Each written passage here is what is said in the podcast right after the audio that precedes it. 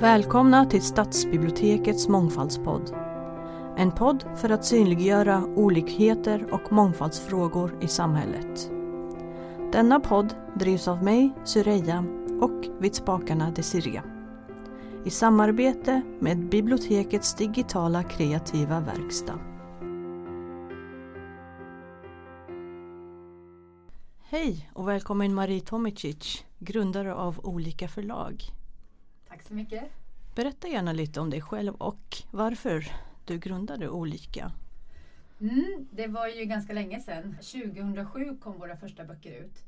Och, eh, jag har en bakgrund, min pappa kommer från Kroatien. Så jag är själv uppvuxen med eh, mamma från Sverige, pappa från Kroatien. Har den här bakgrunden och att kanske känna sig att man inte liksom alltid passar in eh, på olika sätt. Och jag tror att den har varit en viktig del för mig när jag startade förlaget bland annat. Sen startade jag inte förlaget själv utan startade med Lovisa Almborg. Ehm, hon jobbade i en bokhandel och vi började liksom titta på det här med framförallt könsroller. Eh, runt 2004-2005, ja vad det var som saknades i barnlitteraturen. Jag är ju forskare ursprungligen. Men kände kanske att eh, när jag forskade så tittar man ju alltid på vad andra har gjort och så tittar man i backspegeln och så summerar man och analyserar.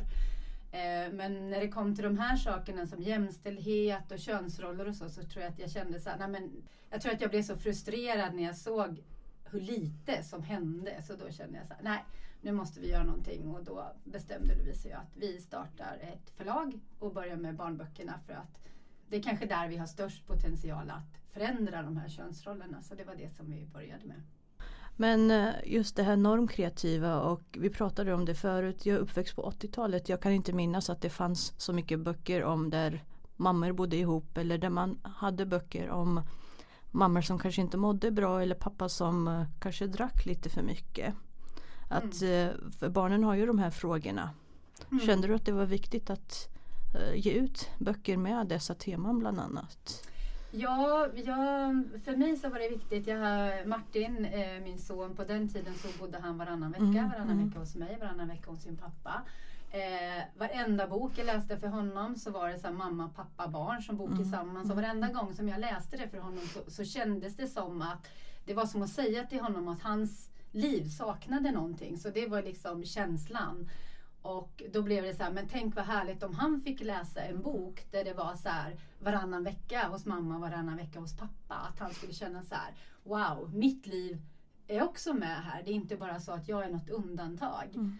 Och det var en sån här jätteviktig sak för mig. Att, och så började vi titta och så Eftersom jag också hade min forskningsbakgrund så läste jag jättemycket av Lena Kåreland som är forskare. Hon är numera pensionerad eh, som har skrivit jättemycket om hur eh, mönstren och trenderna i barnlitteraturen, hon har varit väldigt kritisk mot att det har varit så homogent. Men det var som att, som det ofta är med forskning, att det sitter en massa forskare med massor med bra kompetens och kunskap. Men sen är det någon som måste ta vid liksom, eh, på förlagssidan till exempel och säga så ja ah, men okej, okay, det här tar vi med oss och så låter vi det påverka det vi gör. Och där var vi nog ganska bland de första att göra det ändå så konsekvent, att lyssna på forskarna och Lena var ju med oss i början och läste alla manus och gav också input så att vi försökte liksom komma in med sånt som vi tyckte för, behövde finnas, att spegla, spegla samtiden på ett annat sätt. Eh, för att det kändes alldeles för homogent. Så då ville jag ha de här böckerna med eh, barn som bor varannan vecka, mamma, pappa, två pappor, två mammor och liksom bara fylla, fylla på barnbokshyllan ganska medvetet med det.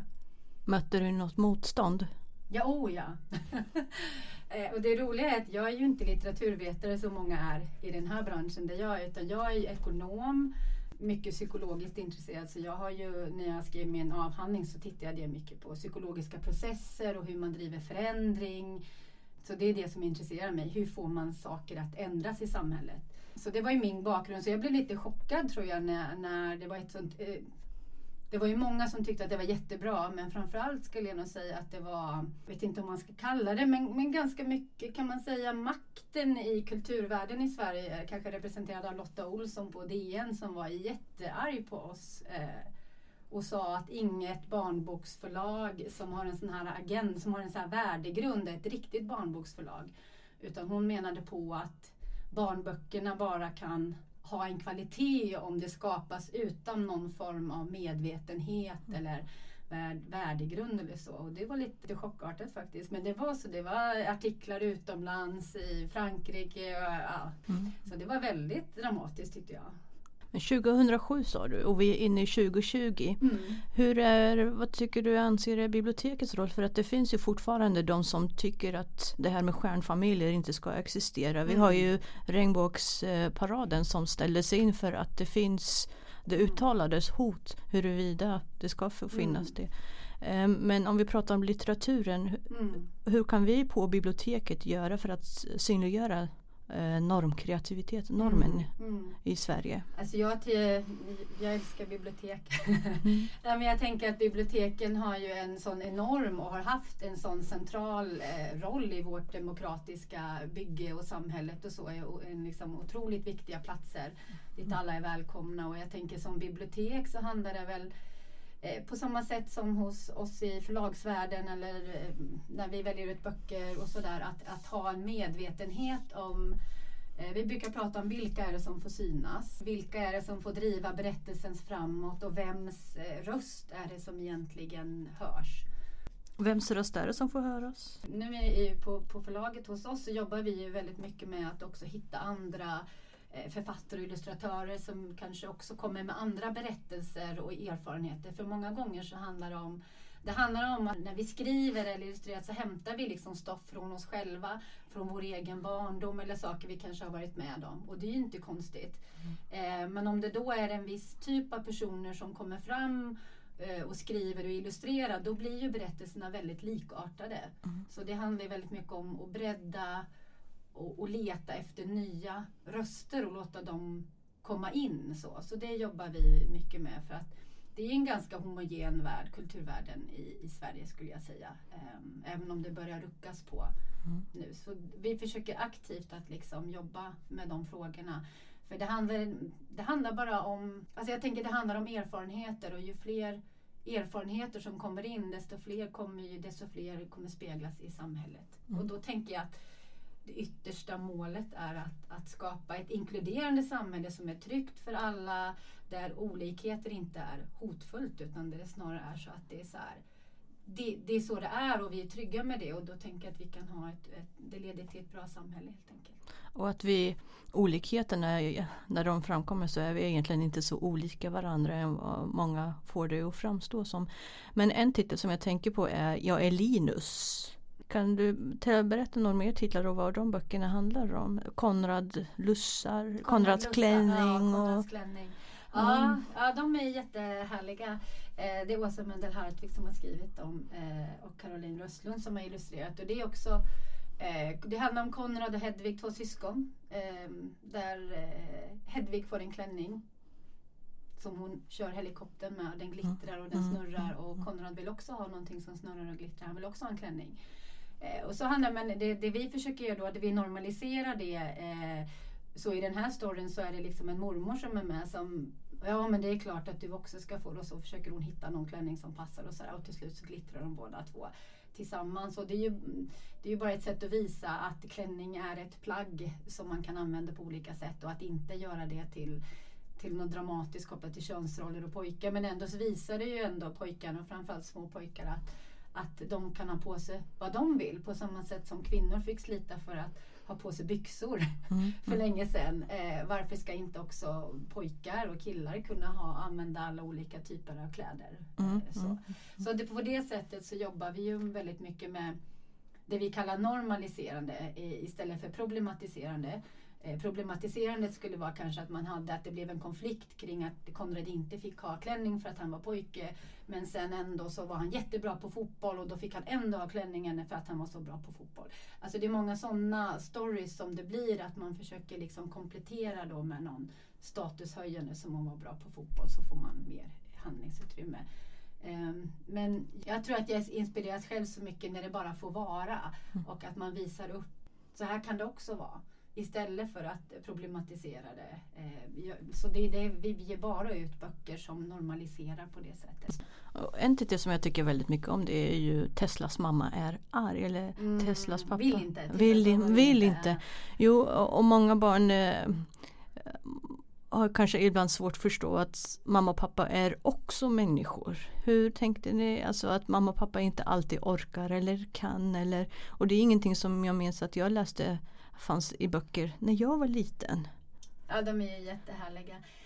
Vi jobbar ju mycket med könsroller och Teslas eh, mamma vill inte, där är mamma också hon kör Spiderman och, och hon, att, att låta också kvinnorollen få vara friare som du säger, att inte vara alltid den omhändertagande som alltid står där och alltid finns där utan att, att också mammor kan vara lekfulla och inte göra, alltså mammarollen är ju väldigt, väldigt stark och förväntningarna kring den. Och sen har du Teslas pappa vill inte, då är det så pappa vill inte gå till jobbet.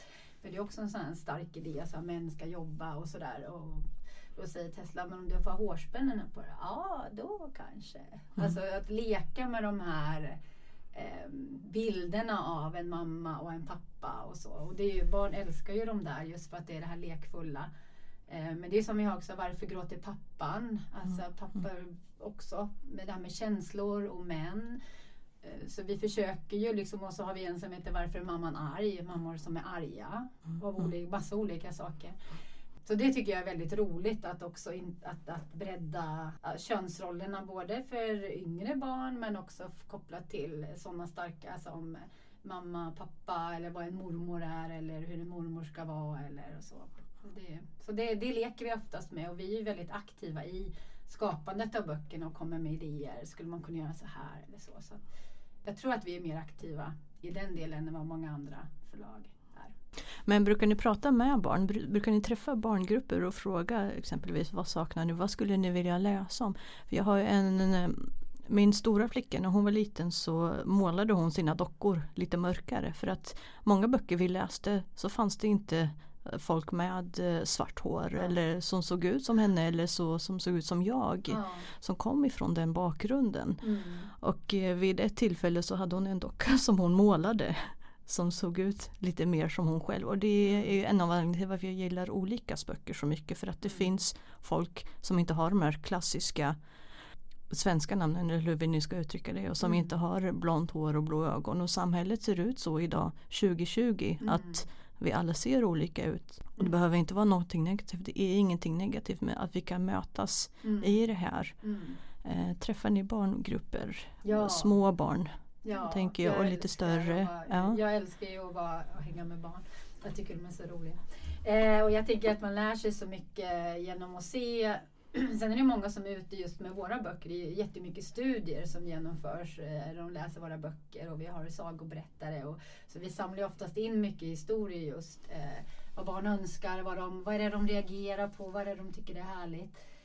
Och det, det tänker jag, den kopplingen till barnen och, och vad barnen... Och, och, det man kan säga är att den, eh, de starka den är den här identifikationen att det finns fler som ser ut som jag, precis som du är mm. inne på. Mm. Och jag tänker att det handlar om en stolthet eh, att, och en känsla av att vara delaktig och att vara, vara värd någonting i samhället. Och om man aldrig ser sig själv i litteraturen, i skolornas läroböcker och så vidare eller på TV eller i tidningar då, då, får man ju väldigt lätt en känsla av att man har, inte är värd lika mycket som de som ses mycket. Eh, och den är ju väldigt stark den där och vi får ju ofta höra Ja men titta där, där är det en bok som handlar om mig. Alltså, mm. man blir väl, och det, det, är en sån enorm glädje i det där och det, det är ju fantastiskt. Medan de som ser ut mer kanske som närmare normen, men som du säger ljus hy mm, och mm. ljust hår. Eh, så, som mitt eget barn ser ut. Hon reagerar ju aldrig på det för hon ser sig ju själv så ofta på så många platser så det finns liksom ingen, där är självklarheten mycket större. Men jag kan ju själv känna igen det där med att ha ett efternamn som som sticker ut, som ingen kan uttala och sådär. Och sen till slut när man börjar se någon som Ja men nu är det ju väldigt mycket fotbollsspelare som heter som jag Chichi liksom som mm. har kommit från Balkan. Så det, det, blir en stolthet och det händer någonting med en. Så jag tänker att ja, men det är jättefint. Ofta så ser vi det hos, hos barn. Eh, att det blir en sån stolthet. Men du sa att ni har mött på motstånd när du grundade det här förlaget. Möter du fortfarande på motstånd hos vad ska jag säga, kultureliten hos, hos de här där du har böcker som där barnen heter Amina och Abdi och mm, eh, mm. Fatima och så. Mm. För de här barnen måste också, för nu pratar vi barnlitteratur och inte Mm. vuxenlitteratur och det är ju ett ämne för sig som Mm, också ja. är väldigt homogent. Ja. Ehm, möter du fortfarande på motstånd Marie? Det, skulle, det ser lite annorlunda ut kanske. Det, någonting som jag tycker är spännande det är eh, när vi har gjort kanske någon bok där det liksom eh, som vi har Vem är kär i Abel Svensson? Och då, då finns det ibland, och det kan vara också människor i alla möjliga eh, världar, men också i biblioteksvärlden, att det är nästan som att de undrar sig varför var ni tvungna att trycka in? Det, Mm. det har vi hört. Var ni tvungna att trycka in två mammor eller var ni tvungna att trycka in en mörk huvudperson? Eh, Ungefär som att vi, vi trycker in det. Eh, och det, det kan jag tänka att många, det, det finns någon sån förklaringsvariabel. Så när, när det är en mörk huvudperson så kan det finnas en känsla av att det har man gjort bara för att. Man skulle aldrig tänka den tanken om det är en ljus huvudperson och tänka varför tryckte ni in en ljus huvudperson? Mm. Utan den frågan kommer aldrig. Och det är ju det, är ju det klassiska med normer att, att vi ställer alltid frågan varför till det som vi upplever. Och då är det ju den personens tolkning, den som den personen upplever avviker. Men om man går ut i en skola kanske i, eh, vet jag, i Ryd där vi har varit och jobbat en del i skolorna så skulle nog ingen tänka sig vem, varför har den här personen tryckts in Mm, i en mm, barnbok? Utan där, där är tolkningen en helt annan. Så det är klart att den typen av förklaringsmodeller kan komma då och då fortfarande. Det man upplever att vi, vi skapar någonting som inte finns. Och så, så säger jag så, nej men det här har den här illustratören inspirerats av. För, för dens syster lever med en kvinna. Mm, mm. Jaha. alltså, Ja. Så det är ingen som trycker in utan man inspireras av, eh, så blir det när fler, fler erfarenheter kommer in tänker jag. Då, då fylls det på i barnlitteratur. Men det finns såklart eh, funderingar kring det. Jag tänker de här klassiska sagorna som omarbetas, Rapunzel, Törnrosa, Mm. Rödluvan. Där eh, Rapunzel är ju eh, Rakel Isadora som har gjort det och där är ju Rapunzel om inte jag minns fel svart. Så det, är, det sker ju Det förändringar. sker, ja, det, sker, det, det sker ju, när det väl börjar så brukar det ju gå ganska snabbt och jag tänker att vi är inne i en sån process när fler och fler fyller på. Men de kommer ju oftast ut, utifrån i de här mindre förlagen eller liksom egenutgivarna som försöker liksom komma in med nya. Och sen så småningom kanske de kommer in i de större strukturerna. Så, Mm. större. På biblioteket så har vi alla ansvar för ett område och jag eh, brukar hjälpa till med att sätta upp barnböcker. Medvetet så brukar jag välja barnböcker som jag skyltar med där barnen inte ser ut som normen. Mm. Jag ska säga att jag kan tyvärr inte säga att de lånas direkt eller Nej. alltid lånas. Men jag tror att om vi synliggör fortfarande och, och fortsätter att synliggöra Mm. Bland annat att mamma och, pappa, eh, mamma och pappa är skilda eller mm, två mammor som bor ihop eller att Mm. det är ett barn som är svart eller ehm, så skapar vi en förändring i samhället. Och vi har en regnbågshylla där vi har bland annat olikas Mm. böcker. Mm. Men sen så pratade du om fotboll också. Och där brukar jag också medvetet försöka skylta. Vi har böcker om handboll där majoriteten av böckerna är pojkar. Och vi har böcker om fotboll där majoriteten är om pojkar eller där huvudpersonen är någon pojke. Och sen har vi ishockey. Men jag vet ju att olika har gett ut böcker med spelare ur damlandslaget. Mm. Kan du berätta om det? Jag tycker de är Mm. så bra. Ja, och det är så roligt. det är ett så roligt projekt. Ehm, nej men jag tror att det kom också när vi jobbade med, hade kontakt med LFC här och så började då började vi jobba med att titta på hur många böcker finns egentligen om, om tjejer som spelar fotboll där de också har en huvudroll och det visade sig att jag tror att det var kanske fanns 10 eh, i förhållande till 200 för med killar i huvudroll. Så, och så tänkte vi, men hur ska vi göra det? För att det är också det här med förebilder, att det är så härligt att få se, se upp till någon och tänka att jag kan också bli som Kosovare Asllani. Och det är ju inte bara för flickorna att se att det finns Nej. flickor. Det är ju för pojkarna att se att det finns flickor. Mm. Och eh, pojkpappor och mammor se att det finns flickor som också. Är Ja. det, tänker du så Ja. också? Ja, oh ja, och jag tänker det har ju varit så könat men att bara använda då är det ju bara berättelser där vi har Hedvig Lindahl, målvakten och, då, och där vi har Kosovare Asllani och det vi gjorde då det var ju att intervjua dem om deras barndom och sådär för att hitta liksom spännande saker och sen har ju Anja Gatu och Jennifer Wegerup som är kunniga i sport skrivit de här böckerna. Och det, det, det är spännande, det händer så mycket och det är så spännande när man ser så här, men nu ser de spelar ju ikväll till exempel Mm, på mm. Island eh, och se Kosovare Asllani där i TV och barnen ser henne och de har också böcker de kan läsa om henne. Jag tänker att det händer, det händer någonting. Ehm, och det som du var inne på, det här långsiktiga. Man kan tänka sig att man ställer upp en hylla, det kanske inte händer någonting direkt. Nej. Och då är den här uthålligheten. Det kanske kommer hända någonting om fem år. Men de, om vi inte gör de här små sakerna nu så kommer ingenting ha hänt om fem år. Så det är också det här att, att orka de här små sakerna hela tiden tänker jag för att få eh, Jag tänker att det verkligen har betydelse vad, vad biblioteket skyltar med. Det tänker jag är otroligt viktigt. Eh, Och du har orkat för att du har sett den här förändringen. Ja, jag ser den. Vad skulle du säga till andra som inte eller som håller på att ge upp lite? Barnen men också att det finns kanske lärare som eh, lånar hem de här böckerna och där eh, de kanske möter på motstånd. Alltså jag tänker det som jag säger till, ibland så tänker jag att eh, jag säger till barn att de inte alltid ska lyssna på de vuxna. alltså jag tänker så här att ibland så brukar jag prata om att vuxna har vuxit upp ibland i en annan tid och att man bara får strunta ibland i vad vuxna säger och så får man försöka säga så här, det här är viktigt för mig.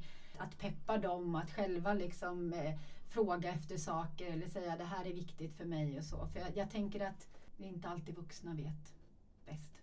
Nej, så Nej. Så utan att trä, träna dem att göra sina röster hörda. Mm, mm. Eh, det, det tror jag är snabbaste vägen. Funderar du på att ge dig in i vuxenbranschen? Mm. Vad gäller de här böckerna då? Mm. För vuxna behöver ju ibland lite mer Ja, utbildning än barn. ja. Nej, alltså vi jobbar ju så att vi, vi utbildar ju vuxna. Ja eh, och pratar om de här sakerna, hur man kan tänka och sådär eh, och vad, vad, vi kan göra både i förskola, skola och, och även bibliotek hur vi kan tänka. Men eh, jag tycker så mycket om bild, bilderböcker och böcker till barn. Det, det känns som att där finns det störst potential att förändra och apropå att orka då känns det som att, att lägga energin där, om jag tänker att det kanske ändå ger mest utdelning. Vad, att om jag lägger min energi där jämfört med vuxenvärlden eh, eftersom de sen kommer att bli vuxna. Så jag, jag tror inte vi kommer ge oss in i Mm. vuxenvärlden. De här barnen som växer upp idag kommer ju växa upp med en medvetenhet som inte fanns när jag växte upp bland annat. Eller när du växte upp. Jag hoppas. Så när de här barnen är vuxna så kanske man inte ens behöver diskutera huruvida man ska ha en regnbågsvecka eller inte bland annat. För det ska Nej. vara självklarheter, Ja. att du ska vara Och att accepterad. det ska finnas med liksom i, för det blir många gånger att det blir liksom en, en regnbågsbok medan vi vi uppmuntrar ju också i alla möjliga böcker att ha olika familjekonstellationer så att det bara finns där, precis som du säger att det är bara det är en del av eh, någonting självklart och ingenting som, som man studsar på. Så, så det, det, jag, jag hoppas det, att vi inte ska behöva. Mm. Då kanske det är andra frågor vi jobbar med. Ja. Stort tack Marie Tomicic, grundare av Olika förlag, för att du kom till biblioteket. Tack för att du kom.